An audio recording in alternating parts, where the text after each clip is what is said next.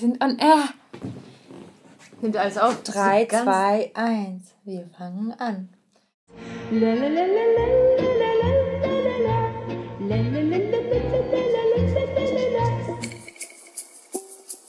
Привет! Wir sind Helena, Julia. Anni. Und was machen wir hier? Hase. Hase. X3. Unser verbindendes Element ist, dass wir alle drei aus der ehemaligen Sowjetunion kommen. Wir erzählen unsere Geschichten und die Geschichten anderer, fragen uns, wie es war, nach Deutschland zu kommen. Hier ein Leben aufzubauen. Und was jetzt eigentlich abgeht. Hi. Wir haben ein sehr spannendes Thema heute. Wir reden über ЗОЖ. Das heißt, здоровый образ жизни. Den gesunden Lebensstil, den wir zufällig oder aus Versehen mitbekommen haben durch unsere Großeltern Och, Eltern. und Eltern. Aber die Eltern haben sich immer auf die Großeltern bezogen. Unter anderem. Und das alles bevor der Bio-Hype Genau. überhaupt kam. Das alles, bevor wir mitbekommen haben, dass folgendes genannt, also auf folgende Arten bezeichnet wird. Regional Essen, Bio-Essen, nachhaltig Essen, Morgengymnastik. Morgengymnastik und viel trinken. Vor all dem haben wir das mitbekommen. Ja, du kannst ja gleich, Anni, nach deiner Einleitung ja auch fortfahren mit deinen, mit deinen Assoziationen, diesen Erscheinungen gegenüber. An eine Sache kann ich mich immer erinnern, an meine Oma, die oft Hanftee getrunken hat. Meine Oma war eine Kräuterhexe. Kann man, nee, das schneiden wir auch. Warum? Nee, nee, nee, das kann ich nicht. Nee. Sie war eine Hexe, ja. Ja, meine, Nein, nein, meine nein, Oma war keine Kräuterhexe. Nein, nein, nein, wir lassen das. Nee, meine Oma hat sich sehr gut mit Kräutern ausgekannt und hat zu Hause Kräutermedizin praktiziert. Vor allem an sich selbst. also sie hat praktisch fast 100 Jahre gelebt. Wow. Ja. Und Was für Kräutermedizin. Hanftee. Okay. Also sie hatte ihre Rezeptoren. Sie hat Kräuter angepflanzt, sie getrocknet und daraus verschiedene Tees gemacht oder gebräut. Ich weiß es nicht. Also auf jeden Fall, das hat sie immer Braut. ge gebraut, irgend, irgendwas, aber nichts Alkoholisches. Es war auf jeden Fall nicht in Alkohol umgesetzt, sondern wie, wie so extrahierte Kräutersäfte, so Extrakte benutzt. Und sie hat zu verschiedenen Jahreszeiten bestimmte Kräuter in einer bestimmten Form eingenommen. Also es war alles sehr systematisch und von außen gesehen einfach mit sehr viel Wissen verbunden. Und ja, sie hat fast 100 Jahre gelebt und diverse Krankheiten dadurch auch überlebt. Also sie hat niemals schulmedizinische Praktiken angenommen, sondern immer nur auf sich selbst und ihr Wissen verlassen und das an ihre Umgebung weitergegeben. Vor dem Hintergrund der Schulmedizin, gerade so in den 70ern, 80ern, hat man das jetzt nicht so wahnsinnig angenommen, also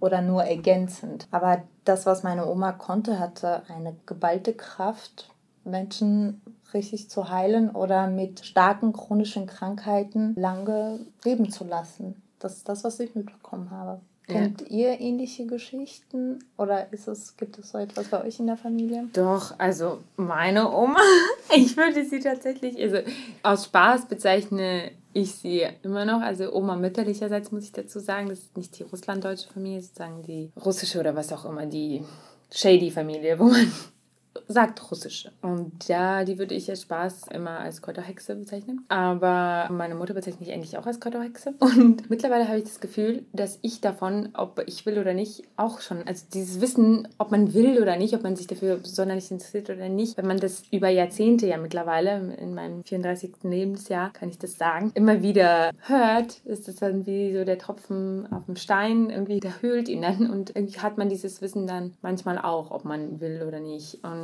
ja, also meine Mutter führt es auch fort, hier in Deutschland zum Beispiel. Sie sammelt auch Kräuter einfach auf dem Feld oder im Wald, macht da auch so Trunke draus und Tees und hat ihre Kräuterbücher mittlerweile auch, auch deutsche, auch von deutschen ehemals heiligen Mittelalterfrauen oder Schwedinnen, weil mittlerweile hat sie das auch internationalisiert, so ein bisschen. Und, aber das Ding ist, das kommt nicht aus irgendeiner ja, Voodoo oder Hexen oder sonst was, also das kommt aus irgendwas anderem, also vielleicht ja doch, aber who knows, aber es kommt eher, glaube ich, tatsächlich aus irgendeinem Interesse an Natur und dann ja diesen natürlichen ja, Umgang mit dem dem Körper und es ist ja auch vielleicht Respekt, also ich meine, für Medizin haben beide Respekt und gehen normal zu Ärzten und haben da jetzt nicht so die Aversion oder Ängste, das hatte ich zum Beispiel bei meinem Opa, bei meinem russlanddeutschen Opa, der ging tatsächlich nur zu Hexen in Kasachstan, wirklich zu so Wegme. Also der hat äh, Angst, Panik gehabt vor Ärzten. Also kann ich jetzt gar nicht sagen, warum. Aber das war ihm auch leider ein Verhängnis, weil er, als er dann in Deutschland war, ging es ihm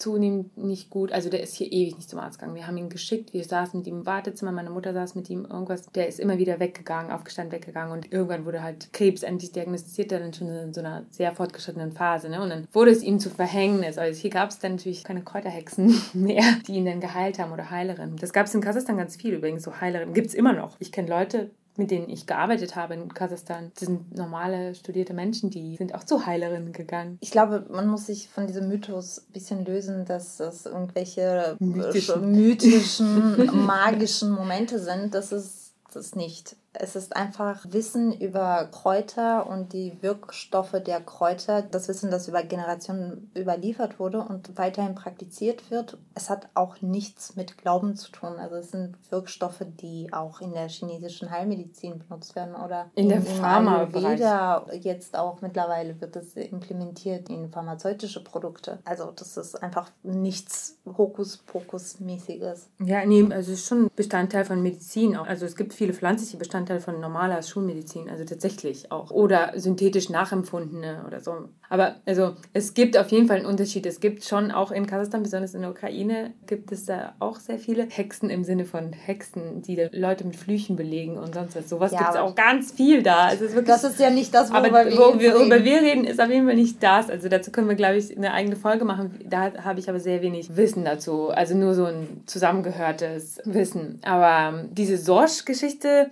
Zdrowe Obrazhizny, ich kenne es auch von Frauen und älteren Frauen vor allen Dingen. Es war eine Zeitschrift auch in der Sowjetunion. Die gibt es jetzt auch heute noch. Die heißt Sorsch, sehr Orge, Zdrowe Obrazhizny. Und da sind alle möglichen Rezepte und irgendwelche Gymnastiktipps und überhaupt Tipps für die Gesundheit und was man so alles halt so beachten muss. Und ich weiß auch nicht gerade, wie oft sie rauskommt oder, aber auf jeden Fall regelmäßig und es gibt anscheinend unendlich viele Tipps, die man geben kann, weil die gibt es, glaube ich, schon seit etlichen Dekaden. Und sie ist sehr, sehr, sehr beliebt. Ich glaube, Helene, du kannst deinen Vergleich bringen, den du heute schon gebracht hast. Naja, ich muss zugeben, ich kannte das nicht. Und als jemand davon erzählt hat, von der Zeitschrift, habe ich das so ein bisschen mit der Apothekenschau verglichen. Ich weiß nicht, ist das so? Kann man das so sehen oder ist es eher die Fit Woman? Nee. Was, was, oder wie sie alle heißen, wo man so.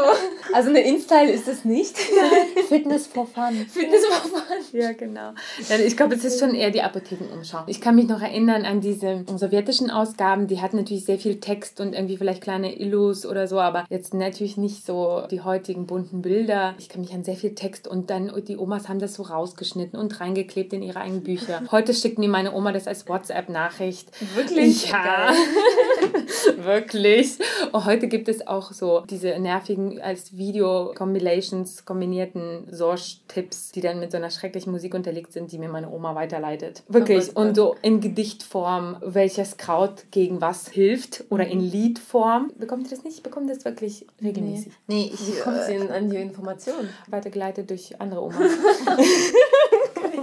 Ich habe gerade eine Vorstellung von dieser Zeitschrift, die sehr bunt ist, aber mit diesen dünnen Blättern wie die Apotheken runter. Jetzt haben sich zwei Dinger vermischt. Zwei Vorstellungen.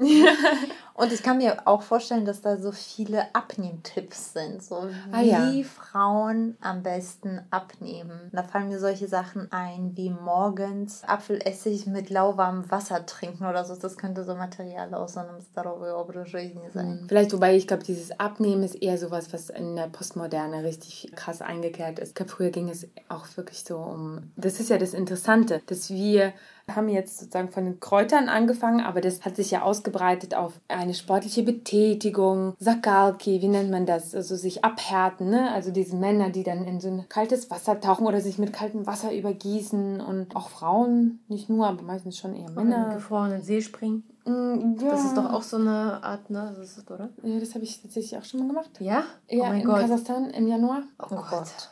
Im, ja, im Plus. Und ich habe gesagt, okay, das hättest du dir auch sparen können.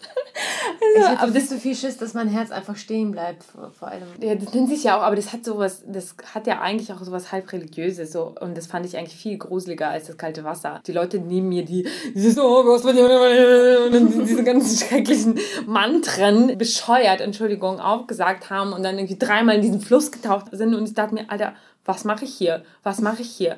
Warum bin ich hier? Das ist noch was anderes. Aber ja, Putin, der in das Wasser so ganz gemächlich läuft. Dieses Bild oberkörperfrei kennt man ja auch mit seinem Kreuz auf der. Ja, Mittlerweile hat es ganz langsam da rein. Ja, ja, total gechillt. Auf einem Bär. Er reitet auf einem Bär in den Fluss hinein. ja, genau. Das ist die Karikatur, die dann halt im, im Times Magazine oder so erscheint. Heute ist das ja alles mit so Religion auch konnotiert, aber also in der Sowjetunion war das natürlich alles eher darüber Aber das Interessante ist ja, also und das ist etwas, was ich mit meinen Eltern, als ich darüber sprach, festgestellt habe, die meinten, naja, wenn wir also ehrlich sind, ist das Leben, wie wir das jetzt hier führen, viel gesünder und viel nachhaltiger und wir sind viel reflektierter, weil natürlich haben wir diese ganzen Sportivnisjekte, also diese ganzen Sportvereine, also das sind ja nicht Vereine gewesen, sondern es waren so Sektionen, die gab es in der Schule, die gab es in der Uni. In der Uni gab es zum Beispiel zwei Jahre Pflichtsport. Ne? Mhm. Das haben wir hier nicht. Ne? In der Schulpflichtsport, klar, damals, das war schon, Sport hatte einen Stellungswert. In der Sowjetunion kennen wir auch von der DDR. Ne? Also das hatte schon sowas. Das kennen wir nicht nur von der DDR. Wir gehen jetzt nicht darauf ein, aus welchen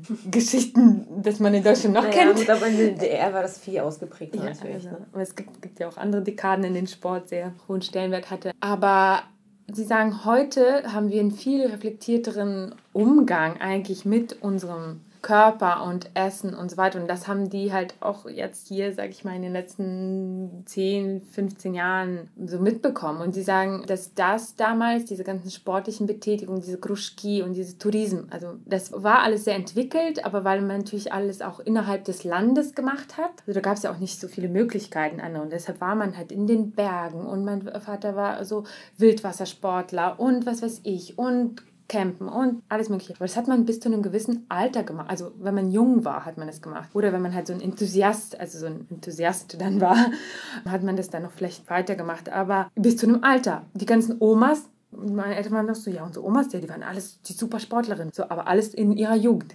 Die Großväter, Supersportler in ihrer Jugend. Und es hört dann irgendwann auf. So mit der Familie und so und irgendwie so dieses sesshaft werden und dann hört es auf einmal auf. Und hier meinen sie, und das fand ich super interessant, hört es halt nicht auf, sondern also sie haben das gelernt, aber das ist auch etwas, was es hier das ist hier auch wahrscheinlich erst 20 Jahre alt. Dieses, also Mit dieses globales sozusagen neue Entwicklung, dass man halt sagt, okay, man kann generationsübergreifend Sport machen, fit bleiben. Die gesunde Ernährung zählt ganz groß dazu mit, dass man fit bleibt, mit Bewegungen im Einklang und so. Ich meine, auch in Russland zieht es so ein bisschen ein, aber also aus meiner Erfahrung in Russland und aus meiner familiären und privaten anderen Erfahrungen kann ich sagen, dass es auf jeden Fall noch nicht den Stellenwert hat, den es hier so in diesen, sag mal, westlichen oder vielleicht der deutschen Gesellschaft auch hat. Das sind zwei verschiedene Welten und Hintergründe, warum es kommt. In der Sowjetunion hat man die gesunde Lebensführung anerzogen oder mhm. versucht es über die Schule, dann über die, über die Universität oder über die Arbeitsstelle, die man hatte, zu vermitteln. Oder auch morgens wurde ja auch um sieben oder um acht Morgengymnastik über das Fernsehen gezeigt, sodass alle in diese Übungen involviert waren. Und dann nach dem Zerfall der Sowjetunion ist diese Kultur Kultur, diese Körperkultur irgendwie auch verfallen. Und hier hat das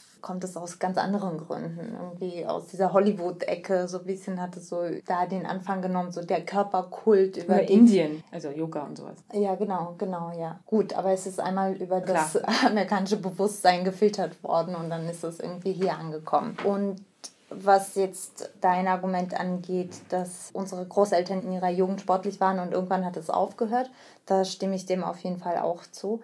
Mein Opa, der Vater meiner Mutter, ist immer um halb fünf aufgestanden und ist erstmal joggen gegangen und hat Sport gemacht. Eine Stunde auch im Winter. Also der ist im Winter in Shorts joggen gegangen und hat sich dann mit Schnee eingerieben. mit Schnee eingerieben und sowas. Ja. Ja. ja. Aber das, also, wir kennen das alle. Das kennst du jeder aus dem Post-Ost-Raum, sag ich mal, kennt dieses Ding. Weil das ist ja schon so speziell. Das kennt hier in Deutschland niemand. Also dieses komische, weirde, also diese weirden kleinen Erscheinungen. Aber das hat sich auch eingebrannt. Ganz ehrlich, ich habe mir das wirklich gemerkt, wie es in den Schulbüchern standen, diese Morgengymnastik und so alles. Das stand immer in den Schulbüchern. Das ist bei mir so richtig drin, Wirklich? wo dieser kleine Junge diese Morgengymnastik macht und es ist super gesund, den Hampelmann und die ganzen Geschichten. Das ist so bei mir super drin. Ja, interessant. Das habe ich gar nicht, leider. Wahrscheinlich halt, weil mein... Ich mein, praktiziere es nicht, aber es gibt, eine, also es gibt eine Künstlerin, die hier in Berlin lebt, die der ihre Morgengymnastik-Videos zeigt und das ist immer sehr lustig und ich fühle mich dann immer so ein bisschen zurückversetzt. Die Katharina Belkina zeigt immer so ihre Morgengymnastik-Videos okay, und das ist verlinken. Richtig, das ist irgendwie, das ist irgendwie witzig, ja. Und also ich sehe das jeden Morgen bei Hans. Und ich nenne ihn, das? Ja, und ich nenne ihn den DDR-Jungen. Also äh, er kommt aus der DDR und er macht immer morgen Gymnastik, ja. Aber, Wie lange? Äh, sieben Minuten. Also, aber er macht es überhaupt nicht Mit aus der sieben Minuten Workout-App?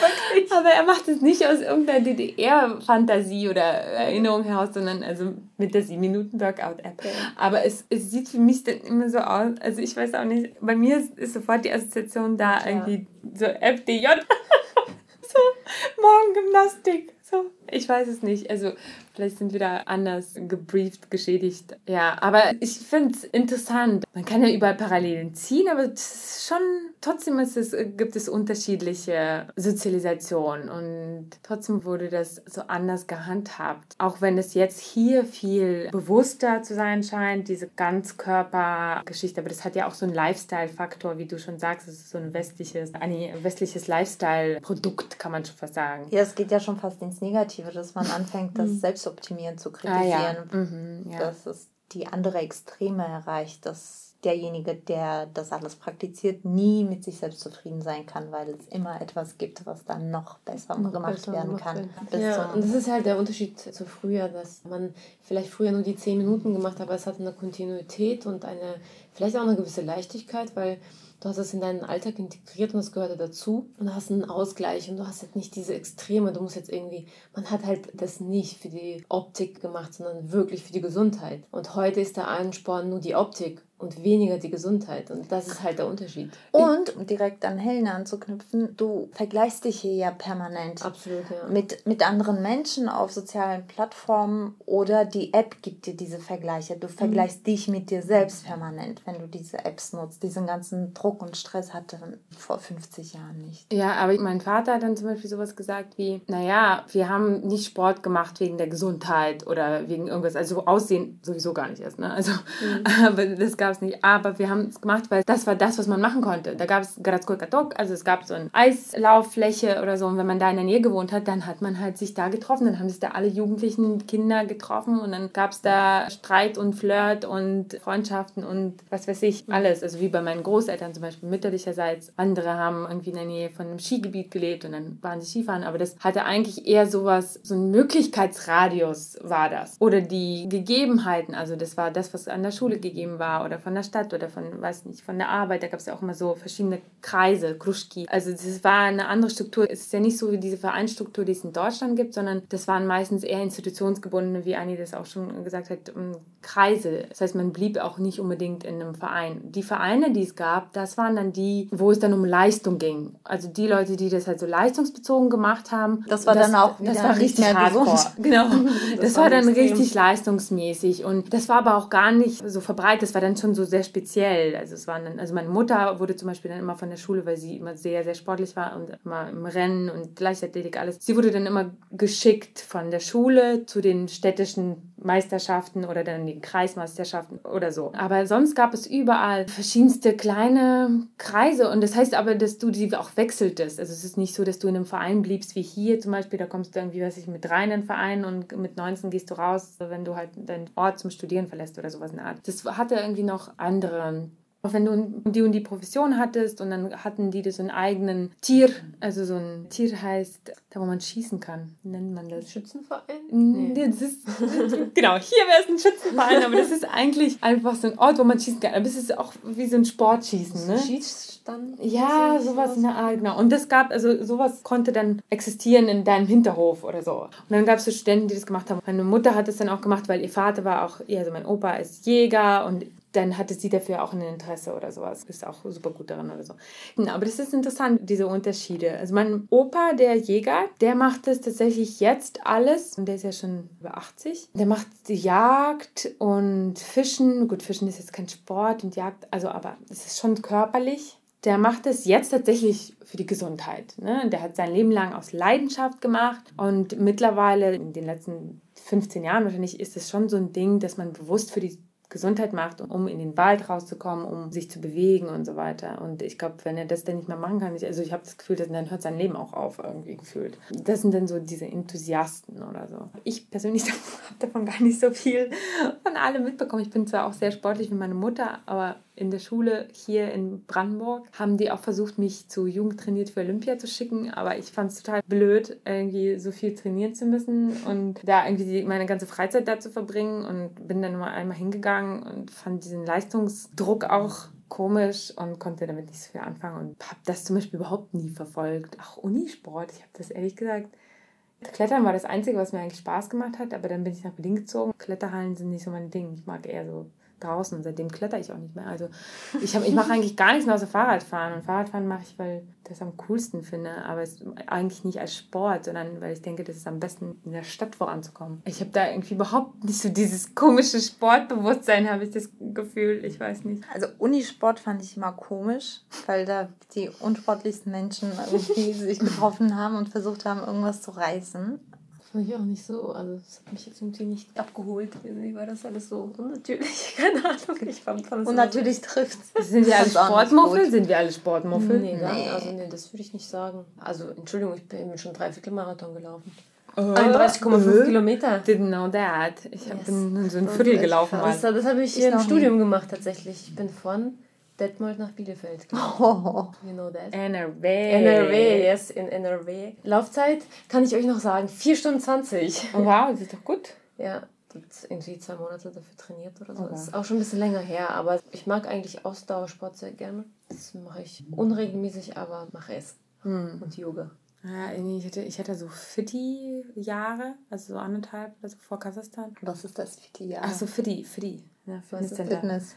Fitnesscenter. Aber da bin ich halt, habe ich meine eigenen Dinge da gemacht und so, aber hatte da irgendwie so voll Bock. Aber ich bin halt grundsätzlich, glaube ich, relativ sportlich, so vom Körperbau, Beschaffenheit. Wenn ich Sport machen würde, wäre ich da auch wahrscheinlich sehr schnell drin. Ich habe einen Breakdance gemacht mit meinem Bruder, aber da fand ich ja diese Hip-Hop-Szene Boxler-Duo. Ja, mein Bruder ja. ist ein B-Boy und ich war mal kurz Flygirl, aber ich war da auch recht schnell gut in allem, aber ich war Hip-Hop war nicht so meins. Nee, da, also ich habe sehr viele Jahre im Hip-Hop-Dance gemacht, ah.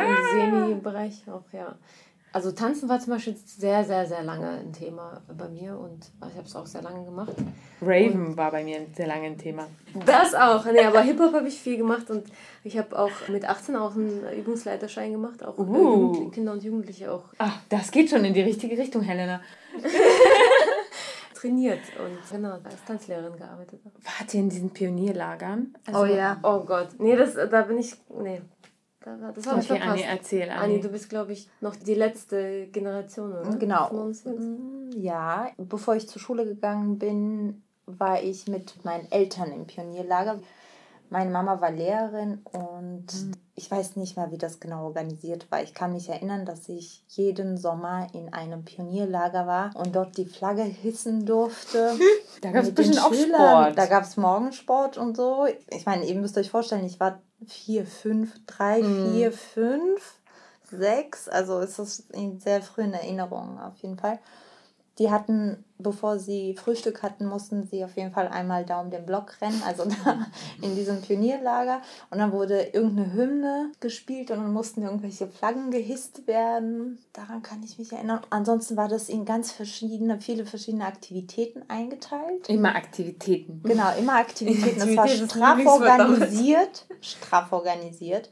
Zwischenzeitlich gab es eine Mittagspause, da konnte man irgendwie eine Stunde oder sowas ausruhen. Am Abend wurden immer die Ergebnisse präsentiert. Also Leistung. Ich wollte gerade sagen, vor die Leistungsgesellschaft. ich kann mich nicht richtig erinnern. Ich kann mich nur an so Bruchstückern von irgendwelchen Abenden erinnern. Auf jeden Fall wurden vermutlich irgendwelche Tänze vorgeführt oder sowas, wenn man irgendwie in der Tanzklasse irgendwas gemacht hat oder so. Theaterstücke wurden gespielt, irgendwelche Vorführungen gemacht. Es war eigentlich volles Programm. Ja, immer. Also immer. Ich war nur einmal, glaube ich, bei sowas, weil ich meistens meine Sommer doch bei den Großeltern und so verbracht habe. Ich kann mich nur einmal an ein Lager erinnern. Ich glaube, ich fand es auch nicht so geil. Aber sonst waren wir viel in diesen, also mit Freunden und meinen Eltern und anderen Kindern zusammen in größeren Gruppen in diesen Sommerlagern, aber diese privat, also die man, die vielleicht auch irgendeinem, irgendeiner Institution, an irgendeinem Bautrust oder sonst was gehört haben, aber man konnte da halt in einer Gruppe privat sozusagen hin. Ne? Und da hatten wir aber auch immer irgendwelche Spiele und aber immer Aktivitäten. Immer Aktivitäten. Und auch so sportliche Spiele. Und das Witzige ist, das haben wir auch nach Deutschland mitgenommen und meine Eltern, wir haben, das habe ich glaube ich schon mal erzählt, wir haben uns hier auch immer in Gruppen getroffen und mit den Kindern der, der Gleichaltrigen oder verschiedenen Altrigen. Und da gab es auch immer Aktivitäten, die haben sich halt immer neue Spiele, sportliche Spiele ausgedacht, immer mit Rennen und Springen und Theater und keine Ahnung, also irgendwie dieses Hyperactive Mode, also diese Beschäftigungssachen, die, die haben wir auf jeden Fall daher mitgenommen. Also es gibt ich kenne auf jeden Fall keine Deutschen, die so ihre Urlaube oder Freizeit verbracht haben, wo die Eltern irgendwelche Sportspiele für die Kinder ausdenken, die sie dann alle absolvieren müssen, aber auch alle gerne absolvieren. Ne? Es ist so Eier suchen an Ostern. Also das Einzige, was ich kenne, was ein Aktivitätsspiel ist. Ja. Vielleicht sind wir noch nicht in der Blase, deswegen kennen wir das nicht. Es sind einfach verschiedene Welten. Es sind nicht verschiedene Welten. Ja, ich glaube auch. Aber das Witzige ist halt, dass das ja irgendwann nicht wirklich aufgehört hat. Es gab diesen Witz mal. Oder es gibt so eine ganz schreckliche, also meiner Meinung nach auch so misogyne, ich glaube so ein Meme oder so. Russische Frau Anfang 20 oder russische Frau 29 und dann ist so eine sexy, schöne Russin. Russische Frau 31 und da ist halt so eine Babuschka so eine, mit so Riesenbrust und irgendwie Tuch und also dieses wann kommt die Verwandlung von sexy. Sexy, Nymph irgendwie und alle sind super sportlich und Pioniere zu okay wir sind jetzt irgendwie wir bekochen unsere 30 Mann Familie und sind selber Tonnen und, und tragen so Schützen und also so. Und sind selber 30 Mann. Ja sind selber genau. Also da gab es ja schon irgendwie so also es muss ja schon einen Bruch gegeben haben. Also ich kenne das auch aus Teilen meiner Familie vor allem den russlanddeutschen Teil Teilen. Ich glaube, dass die Körperdisziplin nachlässt in dieser ganzen Kultur, mhm. wenn die ersten Kinder nachkamen, also nicht nachkamen, sondern geboren wurden, hat man einfach weniger auf sich geachtet und dann ist man außer Form geraten. Das ist jetzt anders. Jetzt hat man, jetzt, jetzt hat man einen neuen Leistungsdruck, ne? einen neuen ja. Leistungsdruck. Und zwar dieser Oberflächen sozusagen Absolut, du musst ja ne? quasi nach der Geburt schon, ich meine... Am besten weniger wiegen als vorher. Ja. ja, und das wird ja auch tatsächlich so vorgelebt. Ich meine, das beste Beispiel und was auch sehr kritisch in den Medien ja war, war ja die Prinzessin von William. Kate. Kate, die nach der Geburt irgendwie 48 Stunden sah sie schon wie ein Top aus und als wäre nichts gewesen, als wäre sie niemals schwanger gewesen. Das sind halt solche Sachen, das ist ja eine totale Ver Erklärung erstens und zweitens entspricht einfach nicht der Realität und nicht den 90 Prozent Frauen, die es so nicht schaffen. Also geht ja auch einfach nicht. Du hast ja auch nicht 30 Bedienstete zu Hause. Meinst du, sind nur 30? vielleicht unter der Woche, aber vielleicht ein bisschen mehr. Ja. Sorsch. Also es ist jetzt auch keine Folge mit Quintessenzen oder Moral, Moralen oder irgendwas, aber ja, wir Also ich muss sagen, mein Entschuldigung, dass ich ja. unterbreche. Also ich muss sagen, mein Vater hat in, in späten Jahren eigentlich noch viel mehr zu seiner Fitness gefunden als vorher. Das muss ja alles eigentlich gar nicht heißen, also dass man wirklich aufhört. Also ich meine, er hat mit 60 angefangen, Judo zu machen. Oh, wow. Hat so mit 13-Jährigen dann so trainiert. Also er legt jetzt unfreiwillig eine Pause ein aus gesundheitlichen Gründen, aber das sind so Sachen, das finde ich sehr erstaunlich und sehr lobenswert auch so, dass man einfach auch im hohen Alter, also es gibt, ich finde, für Sport oder für Bewegung gibt es einfach kein Alter. Du kannst immer mit allem anfangen. Und es gibt, das ist meine Quintessenz. Also Vor allem 60 ist kein ja, Alter. Mehr, und kein ne? hohes Alter. Ist, nein, überhaupt nicht. Aber so manche sagen schon, ach, was soll ich denn jetzt noch? Ja, Warum denn nicht? Also ist denn jeder Tag nicht lebenswert? Das ist ja, ja auch irgendwie. Aber wenn ich so Fotos angucke von meinen, also wenn ich Fotos vielleicht von meinen Eltern im selben Alter mit meinen Großeltern, also vor allem väterlicherseits, die sahen halt schon aus wie Großeltern mit 40 so ungefähr. Mhm. Ne? Das ist schon ein Unterschied, also wie man sich jetzt hier verhält im Heute und, und lebt. Also es, es kommt natürlich auch ein bisschen auf die genetischen Prädispositionen an. Also, weiß ich, Familie mütterlicherseits sind alle irgendwie eher so windhundmäßig geraten. ist wirklich so, alle bis jetzt und sind halt auch irgendwie latent hyperaktiv. Aber es ist, hat sich schon geändert. Also unsere Eltern haben jetzt Möglichkeit auch darauf zu achten. Und äh, ich freue mich natürlich über, immer so über so Insta-Phänomene oder so. Es gibt diese eine russische Babuschka, die Pole Dance macht und so. Und die ist halt Bitte? richtig. Wirklich ja, jetzt? Ja, ja, ja. Die, die müssen wir verlinken. Ja, ja, okay. Oh Gott, hoffentlich finde ich die. Aber ja, doch, ich finde die bestimmt. Ja, es ist cool. Und also auch in Russland wird es mehr und mehr Thema. Also in, den, in Moskau oder also in diesen ganzen großen Ballungsräumen ist natürlich schon lange genauso Thema wie hier. Aber wir sprechen ja jetzt von irgendwelchen Provinzen auch oder so und da ist wahrscheinlich schon eher so wie, wie früher. Aber wir dürfen gespannt sein, wo, wo das uns hintreibt oder was mit uns wird. Ich merke ja schon, dass ich mache jetzt, also wenn ich früher halt mir überhaupt keine Gedanken darum machen musste, merke ich schon jetzt, dass ich denke, okay, ich tanze jetzt nicht mehr so dreimal die Woche. Fahrradfahren wegen Corona ist jetzt auch nicht mehr täglich 30 Kilometer. Also denke ich mir, okay, irgendwie muss ich jetzt mehr auf meine Ganzkörper-Fitness achten. Okay, die Biokiste haben wir jetzt. in den organischen Gemüse aus Brandenburg. Ja, also man macht es ja auch irgendwie dann noch ganz, noch muss man sich nicht großartig Gedanken machen, aber ich habe schon das Gefühl, dass ich dann dazu gehören werde, zu diesen Leuten, die dann bewusst sich irgendwie für gewisse dann Tätigkeiten oder sportliche Sachen oder sowas entscheiden. Absolut, vor allem, wenn, was du jetzt investierst, investierst du ja auch für später. Genau. Vorsorge. ja. Aber das kann man, wie gesagt, auch mit 40 checken oder 50. Ja, absolut. Also, ja. da ist es niemals zu spät, finde ich. Und der Körper erholt sich ja eigentlich so schnell, wenn man ihn richtig pflegt und richtig. Genau, also dazu muss ich zum Beispiel beachtet. sagen, mein Vater hat vorher Bluthochdruck gehabt mhm. und er hat sich in letzter Zeit, also seit zwei Monaten ernährt er sich vegan. Krass. Und er nimmt keine Bluthochdrucktabletten mehr, weil sein Bluthochdruck einfach weg ist. Papa, hörst du das? Mutter! Also er hat irgendwann mal, das ist so krass, das festgestellt, dass ihm schwindelig war und dann meinte er so, ich brauche die Tabletten gar nicht mehr, weil ich habe keinen mehr. Die haben mich übrigens vorher auch immer kritisiert, weil ich angeblich nicht genug Nährstoffe bekomme und so mit der veganen Ernährung, aber jetzt merkt er selbst, wie gesund das eigentlich ist. Ja, also ich meine, ja, meine Eltern haben schon auf jeden Fall, essen die viel weniger Fleisch. Also am Anfang hier in Deutschland haben wir auch ganz normal und so ganz viel von all diesem möglichen Zeug gegessen. Das hat sich total geändert bei meinen Eltern, also wirklich bewusst auch. Und mein Vater, also auch wenn er das alles mag, der hat das wirklich bewusst, kontrolliert jetzt seine Ernährung auch viel weniger Fleisch als sonst. Und ich habe auch das Gefühl, dass es das Bedürfnis auch weniger wurde, nicht wahr, Papa? Also zumindest habe ich so das Gefühl, dass er weniger wehleidig, also überhaupt nicht mehr wehleidig ist. Der ist total so, nö, ich esse jetzt nicht mehr, nö, du kannst meinen Hinkali aufessen. Wir haben Hinkali gemacht am Wochenende.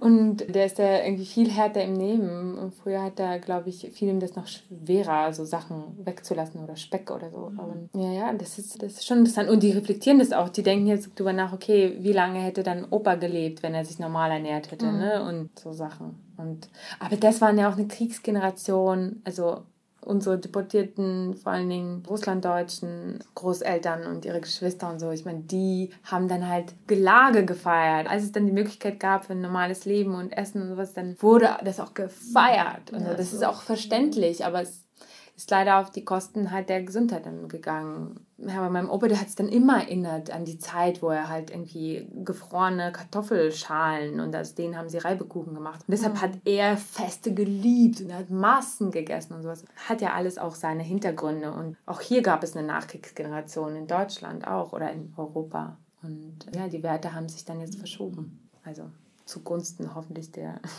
des Körpers und der Lebensdauer ja auch es geht einfach nicht mehr um die bloße Existenz, ne, diese mhm. Phase. Ist in Westeuropa zumindest. Überfluss gibt es auch.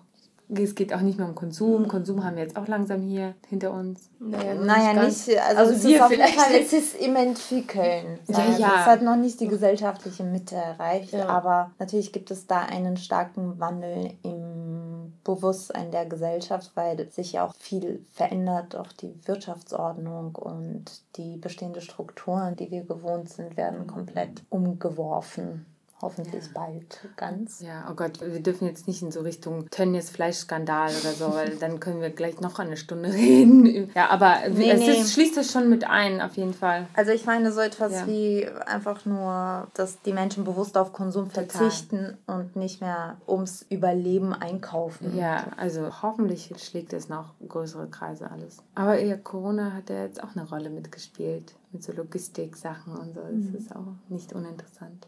Vielleicht fallen euch noch irgendwelche richtig verrückten Sosch-Sachen ein, die wir so nicht erlebt haben in unseren Familien. Wir sind da ganz, ganz sicher, dass es irgendwelche Opas und Omas mit den verrücktesten Tricks und Kniffen ja, gab. Wir werden auf jeden Fall für die Zuhörer, die es auch nicht kennen, müssen wir auf jeden Fall ein paar Magazine, Magazine zeigen. Also das werden wir mal raussuchen. Das wäre, glaube ich, ganz interessant. Ja, habe ich, hab ich auch. Wir machen mal direkt einen Apothekenschau-Vergleich. Gut. Ja. Dann bleibt gesund. Bleibt gesund, genau. Und abonniert uns, dann bleibt ihr noch länger gesund. ja, denn auch intellektuell muss man sich äh, speisen, richtig speisen und nicht nur polemische Massenware konsumieren. Teilt euch uns mit und ja, viel Spaß beim Zuhören. Tschüss. Vielen Dank. Last but not least wollen wir darauf hinweisen, dass die Idee dieses Podcasts unterstützt wird. Dafür danken wir der LMDR Nordrhein-Westfalen für ihre finanzielle Unterstützung und freuen uns riesig über die Förderung des Ministeriums für Kultur und Wissenschaft NRW.